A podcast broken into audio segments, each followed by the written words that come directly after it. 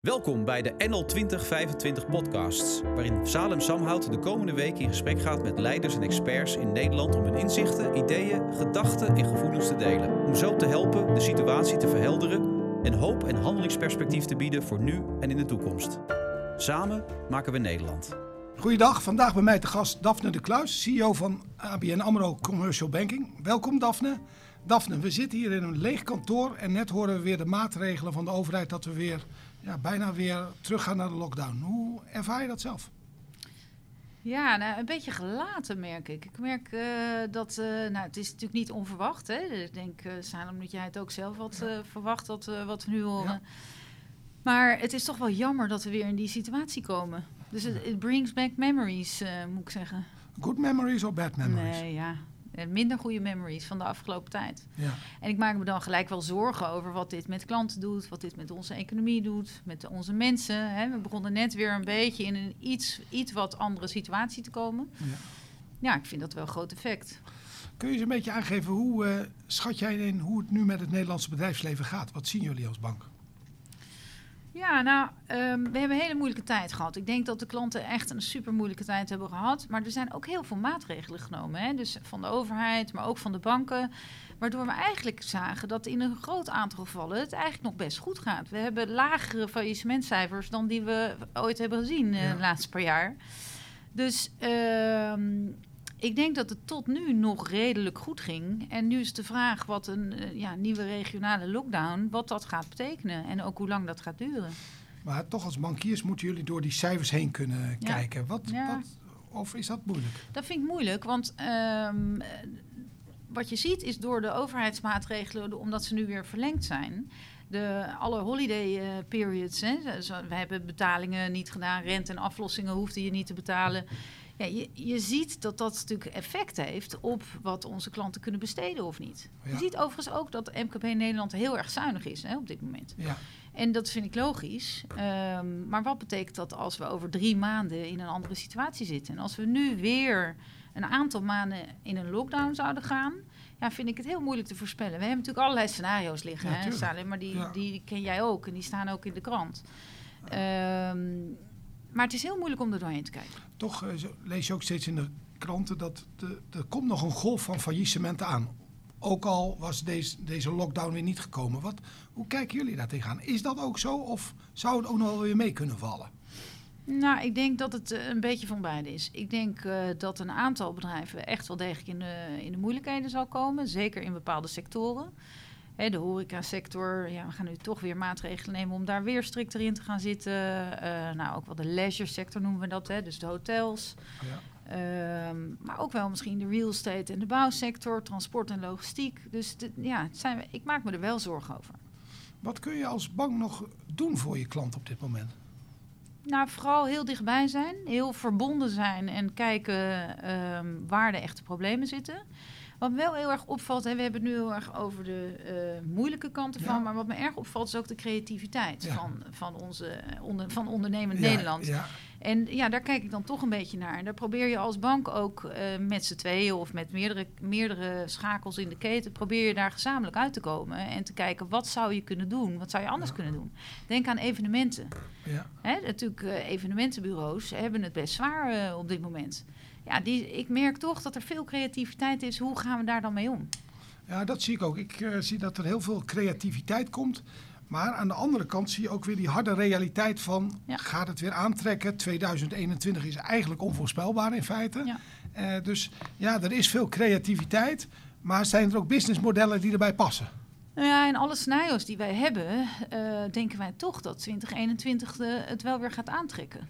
Nou zijn de nieuwe maatregelen die we nu nemen natuurlijk zo vers van de pers... dat we ook heel goed moeten kijken hoe lang dat gaat duren. Hè? Ja. Of dat drie weken duurt of drie maanden, dat maakt nogal een verschil. Ja. Maar in alle scenario's die wij hebben, zien we toch wel weer een steep eh, curve in 2021 dat we denken dat het een stuk beter zou kunnen gaan. Maar alle maatregelen die we nemen, zowel als overheid als als banken, daarmee stel je eigenlijk uit dat zo'n moment komt. Kijk, wij hebben als bedrijf eigenlijk alle maatregelen genomen. We hebben onze kosten omlaag gebracht. En dat we eigenlijk voor 22, 2021 geen zorgen meer hoeven te hebben. Hebben dat veel bedrijven gedaan? Dat die toch hebben maatregelen durven nemen om ja, mensen te ontslaan? Is dat dan meestal eh, wat investeringen uit te stellen? Nou, er zijn zeker een hoop bedrijven die dat doen. Uh, maar wat ik net ook zei, ehm, er zijn ook veel bedrijven die heel zuinig zijn op het moment. Dus Ja. er wordt veel minder op de rekening couranten getrokken. Eh, excess cash eh, wordt apart gezet. Ja. Dus eh, je ziet wel dat we ons aan het voorbereiden zijn voor nog steeds moeilijke tijden. En wat betekent dat voor jullie verdienmodel eigenlijk als bank? Wat doet het met jullie als bank?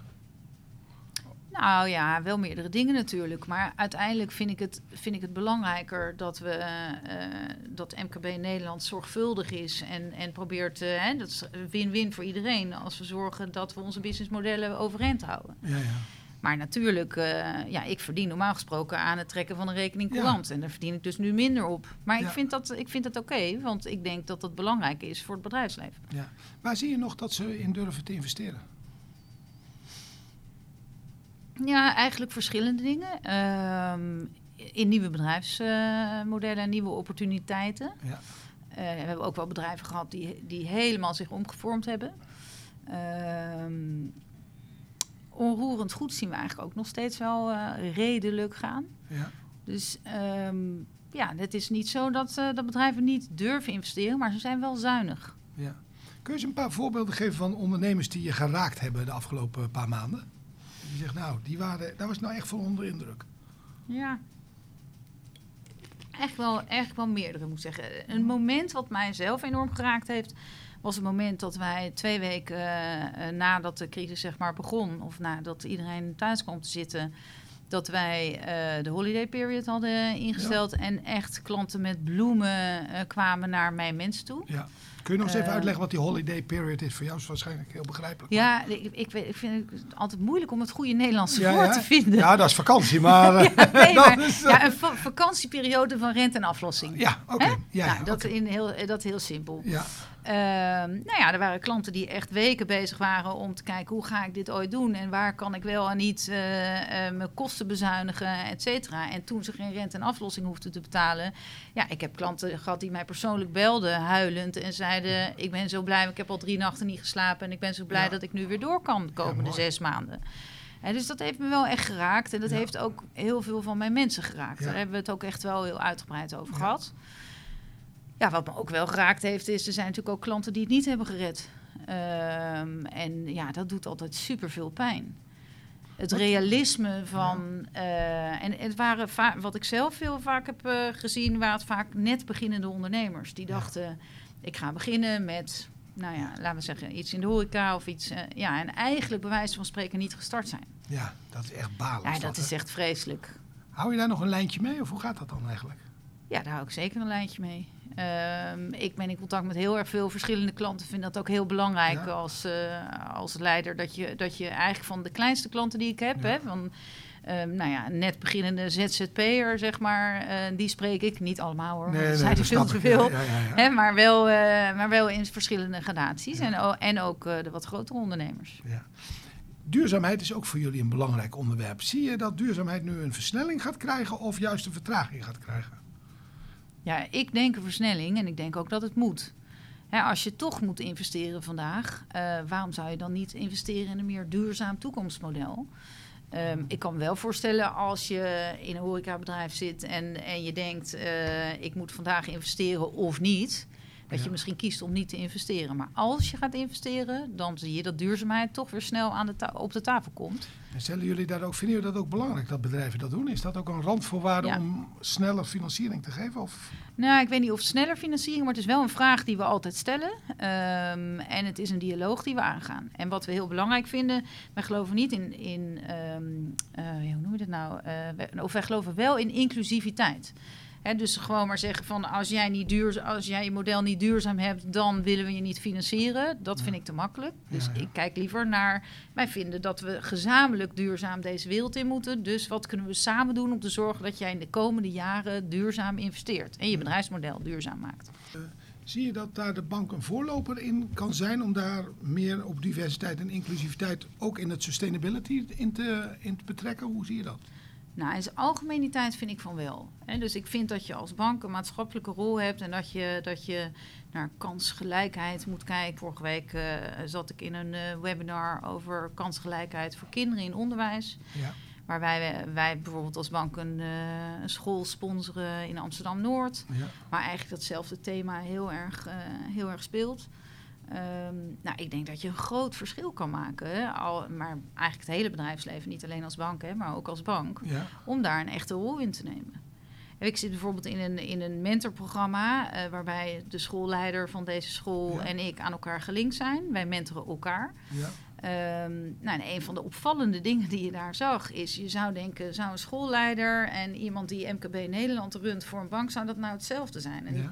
Dat lijkt heel, het is heel vergelijkbaar de rollen die we hebben. We moeten namelijk allebei een duizendpoot zijn. Ja. Eh, het zijn alleen hele andere sociale kwesties eh, waar je mee te maken hebt. Zij staat regelmatig met eh, ouders van kinderen die het best heel moeilijk hebben en die ook van alle verschillende nationaliteiten zijn. En ik sta met andere stakeholders. Ja. Maar dat wat we doen is eigenlijk heel erg vergelijkbaar. Je kan je elkaar ook heel goed supporten. Ik heb dat ook wel eens met schoolleiders gedaan. En wat mij zo opvalt, hoe weinig geld ze eigenlijk hebben. Hoe weinig Ja. ze kunnen doen om het niveau omhoog te tillen. Of Ja. extra voor de mensen te doen. Ja, nee, ik ben het helemaal met je eens. Maar niet alleen weinig geld, maar ook weinig tools. ja, Hè, dus eh, de- ze- je staat, nou, deze dame staat er echt helemaal alleen voor. Ja. En een van de dingen die wij hebben gezegd, dat wij gaan dat gewoon samen doen. Dus wij hebben nu bijvoorbeeld eh, iemand uit onze HR-afdeling heeft samen met haar een vacature geschreven. Ja. Ze heeft nog nooit zoveel aanmeldingen gehad en ze heeft in binnen korte tijd een hele goede kandidaat. ja, We lezen mee op strategische plannen. Eh, we leveren mensen aan om financiële budgetten te doen. En het is voor ons onwijs mooi om te doen en fijn om te doen. ja. En het is voor haar enorm van waarde. Mooi en het is zoiets kleins Ja. eigenlijk. En ehm, ja, dat gaat van iets heel kleins tot eh, lezen met, eh, met de kinderen. Hè? Dus mensen van de, van de bank die gaan Ja. lezen met de kinderen remote. Ehm, tot eh, iemand die gaat helpen om de bibliotheek op orde te krijgen. Wat leer jij van haar? Aan de andere kant op gementord. Ja, nou, dat is, dat is heel leuk. Ehm, de manier waarop we met onze teams omgaan. Zij zit heel erg dicht bij haar team. Ze heeft natuurlijk ook een wat kleiner team dan ik. Hè. Ja. Ik, eh, ik heb 3000 mensen, zij eh, net wat minder. Ehm, en de manier waar ze, waarop zij omgaat met haar team, hoe dichtbij ze is, hoe zichtbaar ze is, eh, wat voor intervisieachtige dingen die Ja. ze kan doen, daar hebben we het wel regelmatig over. Laten we eens, eh, je hebt het over je 3000 mensen. Hoe hou je die 3000 mensen gemotiveerd, verbonden? Wat doen jullie allemaal om dat te laten lopen eigenlijk in deze rare tijd? Ja, het is grappig. Ik had het toevallig vandaag over dat, ehm, hoe gek het ook klinkt, ik me bijna nog meer verbonden voel met mijn team nu dan daarvoor. En eh, dat heeft te maken aan één kant juist met het digitale, hè, omdat Ja. ik veel meer mensen kan zien in een dag. Hè, waarbij ik vroeger regelmatig naar een kantoor ging in Groningen of in Eindhoven en dan zie ik een aantal mensen. Nu kan ik op één dag Groningen, Eindhoven, Zwolle en Rotterdam. Hè, dus dat, de vraag is alleen hoe diep gaat dat? Hè? Dus, eh, want het is ook heel makkelijk om te verdwijnen. Eh. Zeker hè, als je met 50 man in een call zit, is het heel makkelijk om te verdwijnen. Een van de dingen die wij, die wij doen, en waar ik ook best wel trots op ben dat we dat doen, dat heet Let's Talks noemen we dat. ja, En dat zijn open gesprekken over alles wat er speelt en alles wat er leeft. En eh, ja, ik heb eigenlijk gemerkt dat door corona die bijna nog persoonlijker zijn geworden. Om, omdat je heel erg, ja, je komt in het huis van iemand. Hè? Ja. Dus bij mij komen ze ook mijn huiskamer binnen. Ja, er loopt wel eens een kind achterlangs of er is een hond die is blaft. Of, eh, nou ja, hè? en ja, het is toch anders. Je wordt sneller, kan je persoonlijk worden. Want eh, wij eh, bij Ensamhout, wij hebben een aantal, we hebben een aantal films gemaakt en die hebben we aan mensen laten zien. Dus weer naar een bioscoop gehaald. We zijn aan ballet af, eh, ja, uit, uitzendingen of ballet uit, hoe moet ik dat noemen? Uitvoering. Uitvoering, ja, sorry. Een balletuitvoering gezien. En daar kwamen mensen weer bij elkaar. En ik merkte hoe fijn mensen dat vonden om elkaar toch ook in sociale omgeving nog weer te zien. Ja. En ik heb er net een LinkedIn-post op gemaakt. En ik heb nog nooit zo'n populaire LinkedIn-post gemaakt als deze. Dat klaarblijkelijk inspiratie en verbinding en nabijheid Ja. moet je toch eigenlijk ook langzamerhand gaan organiseren. Ja, nou, dat hebben wij natuurlijk ook weer gedaan de afgelopen periode. De vraag is in hoeverre je dat nu kan doorzetten. Hè? Ja, dat is nu weer nieuw, ja. Maar goed, er was een combinatie van, eh, van beide. Maar in de tijd dat dat niet kon, hebben wij ook wel pubquizzen gedaan, s'avonds, eh om weer ook af en toe een beetje te lachen met elkaar. Ja. En dat is wel anders dan dat je samen in de kroeg, eh, in de kroeg staat om een Ja. borreltje te drinken of ergens tegen te drinken. ja. Maar het is toch een leuk moment creëren. Ja. Ehm, kijk, waar we natuurlijk heel graag naartoe zouden willen, is dat je in een, in een soort combinatie ko- komt van elkaar regelmatig zien, Maar ook wel de voordelen van het thuiswerken blijven behouden. En Ja. dat is wel iets waar we uitgebreid over praten en mee bezig zijn. Ehm, ja, nou ja, dat wordt nu weer een beetje roet in het eten gegooid eh, in de komende Drie, weken. we- drie weken, ja. Nou ja, dat, eh, daar komen we ook wel weer doorheen, Daar komen we wel Daar komen we wel weer doorheen, Ja, denk ik Salem. eigenlijk. Hey. Jij hebt ook een overzicht over wat er in het land gebeurt en de verschillen in het land, zeg maar. Is er nog verschillen tussen het Limburgse bedrijfsleven, Groningse bedrijfsleven, het we- in, wat in het westen hier gebeurt? Is er, kun je daar eens wat duiding aan geven? Nou, ik zie er niet heel veel grote verschillen in. Er zijn natuurlijk wel eh, ja, regionale eh, verschillen. Maar ik zie niet dat ik nou zeg, er is een grote trend dat je dit of dat ziet. Nee, daar Ja. heb ik niet een... eh, Dat is weer gewoon, Nee. het is het, Maar zie jij dat wel? Nee, ik zie het ook niet, maar ik Nee, weet dat jij daar nee. een beter overzicht hebt Nee, dan ik, zeg maar. Dus nou, ik, eh, niet, niet bijzonder. Het is natuurlijk wel zo dat ja, je nu in de paar grote steden krijgt u nu andere maatregelen. Dat zal effect hebben. ja. En dat heeft weer meer effect op eh, in ieder geval de lokale spelers hier. Maar dat hebben we tot nu toe nog niet heel erg gezien de afgelopen eh, maanden. Ik ben dus benieuwd naar die 2021 en dat jullie daar toch een positief scenario zien. Dat geeft me hoop, zeg maar. Duid eens even, schets dat scenario eens voor ons. jij hè. denkt dat ik een glazen bol heb, Ja, hè? ja, dat hoop Ja. ik dan altijd te vinden in mijn podcast, zeg maar. Nou, ik heb geen glazen bol. Nee, dat snap ik. Maar even de disclaimers weg, maar... eh, Ja. Nou, goed. Kijk, het, het zal er heel erg aan liggen wat er met virus gebeurt. Het zal er heel erg aan liggen. Kijk, ik denk uiteindelijk dat we met een marathon bezig zijn en niet met een sprint. Ja. Eh, Dus, dus het zal er heel erg aan liggen wat de omstandigheden van die marathon gaan doen. eh, over wanneer dat moment is. Ehm, waar ik hoop uit haal, is dat ik, eh nou, ondernemend Nederland, het nog redelijk goed doet. ja. Ehm, dat eh, onze vakantieperiodes van aflossing en rente, je hebt met Nederlandse woord geleerd, uh, Ja, Salem, ja, dat is echt mooi. Ja, nou, dat is Eh, mooi. maar ehm, nou, die, die loopt af begin oktober. Wij praten met al onze klanten natuurlijk heel erg, eh, heel erg nauw. En ik heb niet het idee dat daar eh, in de komende eh, maanden echt grote impact eh, is. Nou, dan Ja. moeten we nog weer kijken dat de maatregelen van de overheid natuurlijk een stukje Ja. gaan afnemen straks. En, en ook wel moeilijker worden. Ja, dat zal weer een moment zijn. Dus de vraag is wanneer gaat dat gebeuren? Ehm, maar in onze meeste scenario's zeggen wij eind Q1, begin Q2 dat wij toch verwachten dat er een uptick komt. Wat heerlijk om te horen.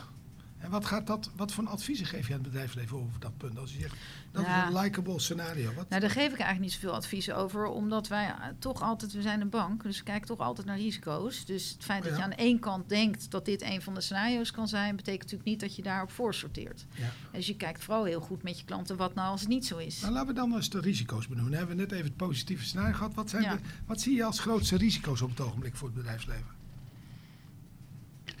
Ja, er zijn natuurlijk wel. Oeh, Ja. sorry. Ja, Eh, er zijn natuurlijk wel meerdere risico's eh, waar je aan kan denken. ja, Ehm, nou, in een, laat ik beginnen met als de regionale lockdown doorgaat. En niet drie weken, maar drie maanden. ja. Nou, dan maak ik me grote zorgen. ja. Ja, want dan, want dan denk ik dat je eh, grote problemen met horeca krijgt. Grote problemen in de hotels krijgt. ja. Want wie gaat er dan nog daar naartoe? Eh, dus dat is wel een van mijn, eh, een van mijn grote zorgen. Ehm ander risico is dat niemand meer durft te investeren. Ja. Eh, dus wat betekent dat voor een hele bedrijfstak? S- Dat zijn de eerste twee die in me opkomen. En dan kun je er ook nog een derde en een vierde bij bedenken? Nou, jij bent ondernemer. Wat zou jouw derde zijn? Nou, ik denk dat een belangrijk risico is dat bedrijven geen risico's meer durven nemen om te investeren. Dat is denk ik, maar dat is het grootste was risico. tweede, dat, ja. eh, die zou ik denk ik eh, doen. Ik denk ook dat het een, een, een groot probleem is over de mentale gezondheid van de mensen. Ik denk dat er heel Vitaliteit. de vitaliteit, zeg maar. Dus ik merk dat, dat vind ik een van de Ja, grootste. ik een goeie. Die, eh, en hebben de mensen nog de energie, zeg maar. En ja, daardoor kun je veel burn-outs krijgen. En nou, dat is echt gevaarlijk, Ja. denk ik. En ik denk ook dat het gebrek aan creativiteit en daardoor geen innovatie meer tot stand komt. Want dat vind ik het moeilijkste is nog eh, de creativiteit. Ja, die zoeken mensen nu toch weer veel meer bij elkaar op. En als we weer in lockdown komen, dan, nou, dan kan dat wel weer eens een rem zijn eigenlijk. Dat is het, eh, Nou, die laatste ben ik minder mee eens, maar daar zal ik zo wat over zeggen. Ja. Maar de vitaliteit ben ik het wel heel erg mee eens. En ook wel balans werk-privé. Dat hebben we eigenlijk de afgelopen periode gezien dat dat best heel moeilijk is Ja. als je veel thuis werkt. ja, Er is geen vast moment meer waarop je die knop omdraait. ja, Maar als je het hebt over innovatie en ik geloof altijd wel in het aanpassingsvermogen van mensen. Kijk nou naar wat wij de afgelopen periode hebben kunnen doen. En de creativiteit is, die is ontstaan. Ja, ik noem het zelf altijd adaptability quotient. Hè. We Ja. hebben IQ, EQ en AQ. Ja. Voor mij is dat AQ super belangrijk. En ik heb de laatste paar maanden gezien dat dat aanpassingsvermogen van mensen er echt heel erg is. Ah, en ook, ook in creativiteit. Nou, ik geloof dat er aanpassingsvermogen mee is. Maar wat ik wel ook zie, ik weet niet of jij dat ziet. Er is een groep mensen die wil innoveren, die wil vooruit. Die maakt dat corona maakt ze ook niet bang voor. Maar er ontstaat ook een grote groep die er best heel bang voor eigenlijk is. Hmm. En de mensen die er het meest bang voor zijn, die hebben eigenlijk het gelijk altijd aan hun zijde, zeg maar. Want als je voorzichtig doet, is beter als dat je wat risico's eh, neemt. En dus ik zie daar langzamerhand een, een, een, een kentering dat de mensen die zeggen, nou, doe maar voorzichtig, we moeten elkaar niet meer zien, dit en dat. Eh, Ja, maar zit dat ook in het ondernemen? Dat vraag ik me af. Ik, ik heb toch nog steeds wel het beeld van MKB in Nederland dat het ondernemende, eh, hele ondernemende, ondernemersgeest, Ja. hoe noem je dat? Hè? Ja? Nou, die, die aanpa dat aanpassingsvermogen, et cetera, dat zie ik heel erg terug bij, eh, bij onze klanten. ja. Dus ja, ik maak me eerlijk gezegd daar iets minder zorgen over. Ja, die ondernemers die zullen wel de energie hebben, dat denk ik ook wel. Maar de vitaliteit van de medewerkers die om hen heen Ja, zitten, dat ben die- dat kan de beperkende factor zijn. Dat is, eh, Nou, en die vitaliteit, da- dat is ook wel iets waar wij als bank heel erg mee bezig zijn. Zowel eigenlijk bij onze klanten, maar ook bij onze eigen, eh, eigen medewerkers. En wat ik daar zelf het moeilijkste vind, bereik je nou iedereen? Hè, want een groot deel van de mensen die graag willen en die misschien even het niet meer zien zitten en die dat kunnen uiten, dat, dat is oké. Maar er zijn, is natuurlijk ook een groep van jonge mensen die alleen zijn, die nu weer in een potentiële lockdown komen, van ouders met gezinnen eh, die het heel moeilijk vindt, vinden om thuis te werken in de omgeving waar ze zitten. Dat vind ik, heel, dat vind ik moeilijk. En daar zit die vi- vitaliteit spreekt, speelt daar een enorme rol. Weet je wat ik eigenlijk het meest angstaanjagende vond van de afgelopen periode? Ook mijn eigen inzicht, maar ook wat ik nu bij bedrijven zie. Dat ongeveer 20, 25 procent van de mensen bij een bedrijf eigenlijk weinig waarde toevoegt. En als je zo in zo'n situatie komt zoals nu, waar je Hmm. toch kritischer moet kijken. Dan zeg je, god, er zit toch eigenlijk best nog heel veel vet in organisaties. Ik weet niet Ja. of je...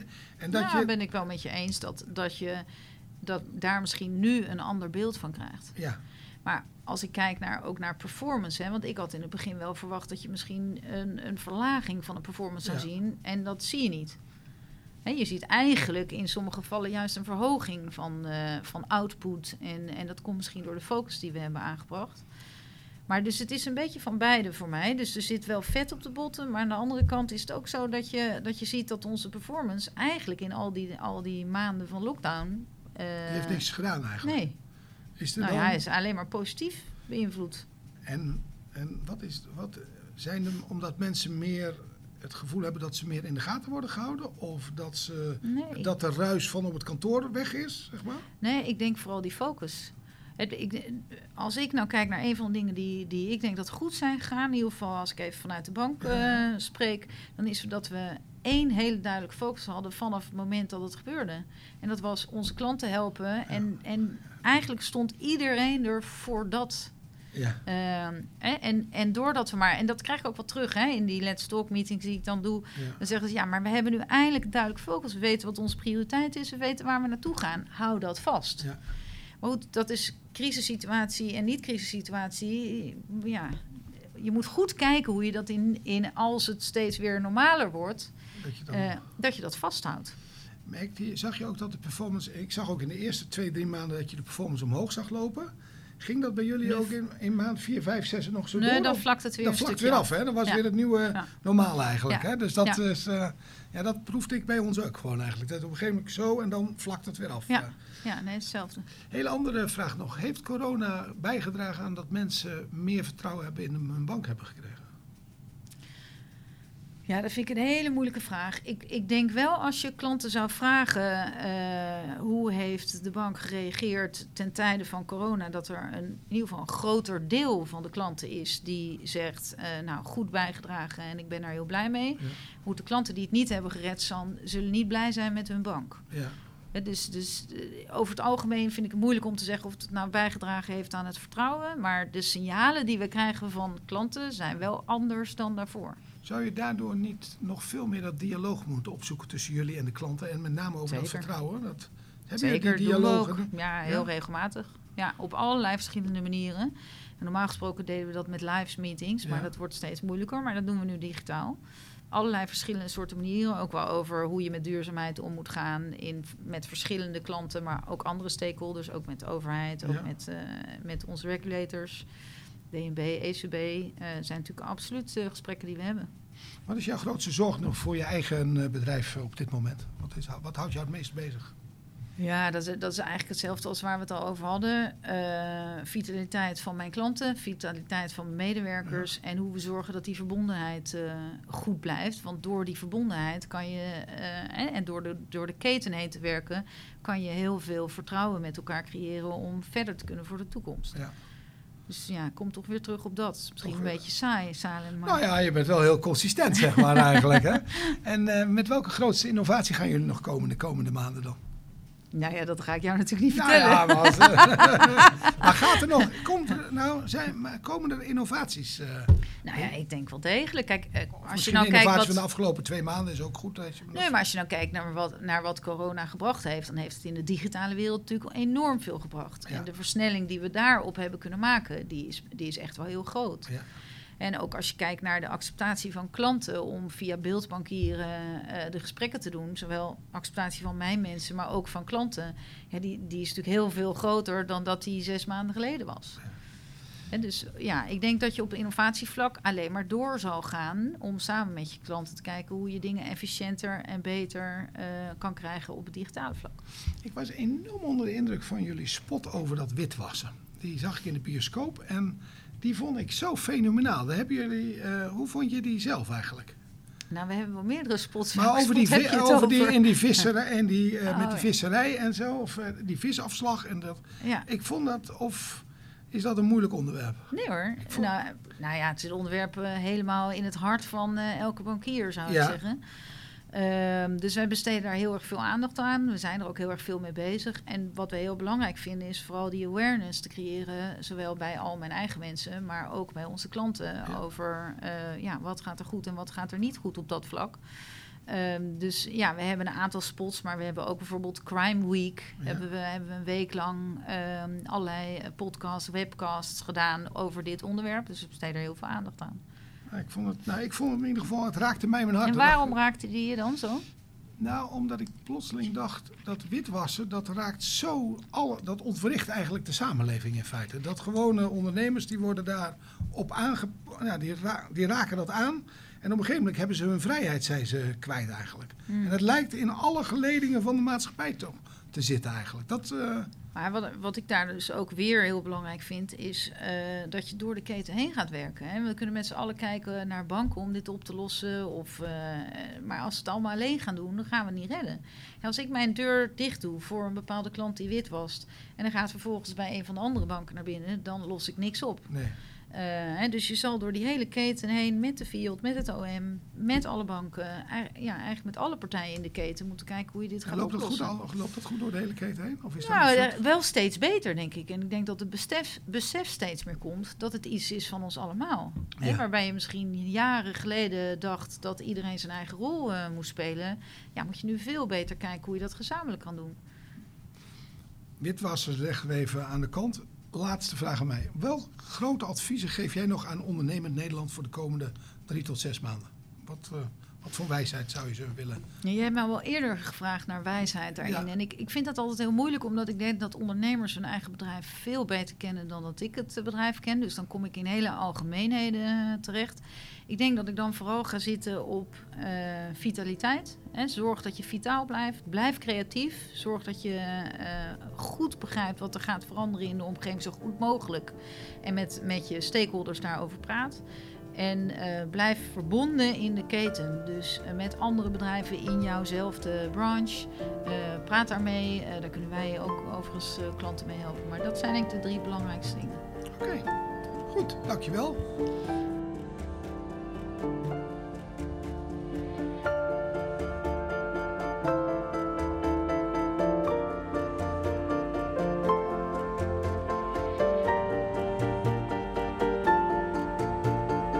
NL 2025 is een diverse beweging waar honderden aanjagers vanuit onder andere het bedrijfsleven, kunst en cultuur, media, sport, onderwijs en wetenschap zich op persoonlijke titel inzetten voor een mooiere toekomst voor Nederland, voor de huidige en toekomstige generaties. En dat doen we vanuit het Pay It Forward principe. Ik doe iets voor jou en dan geef jij het weer door aan iemand anders.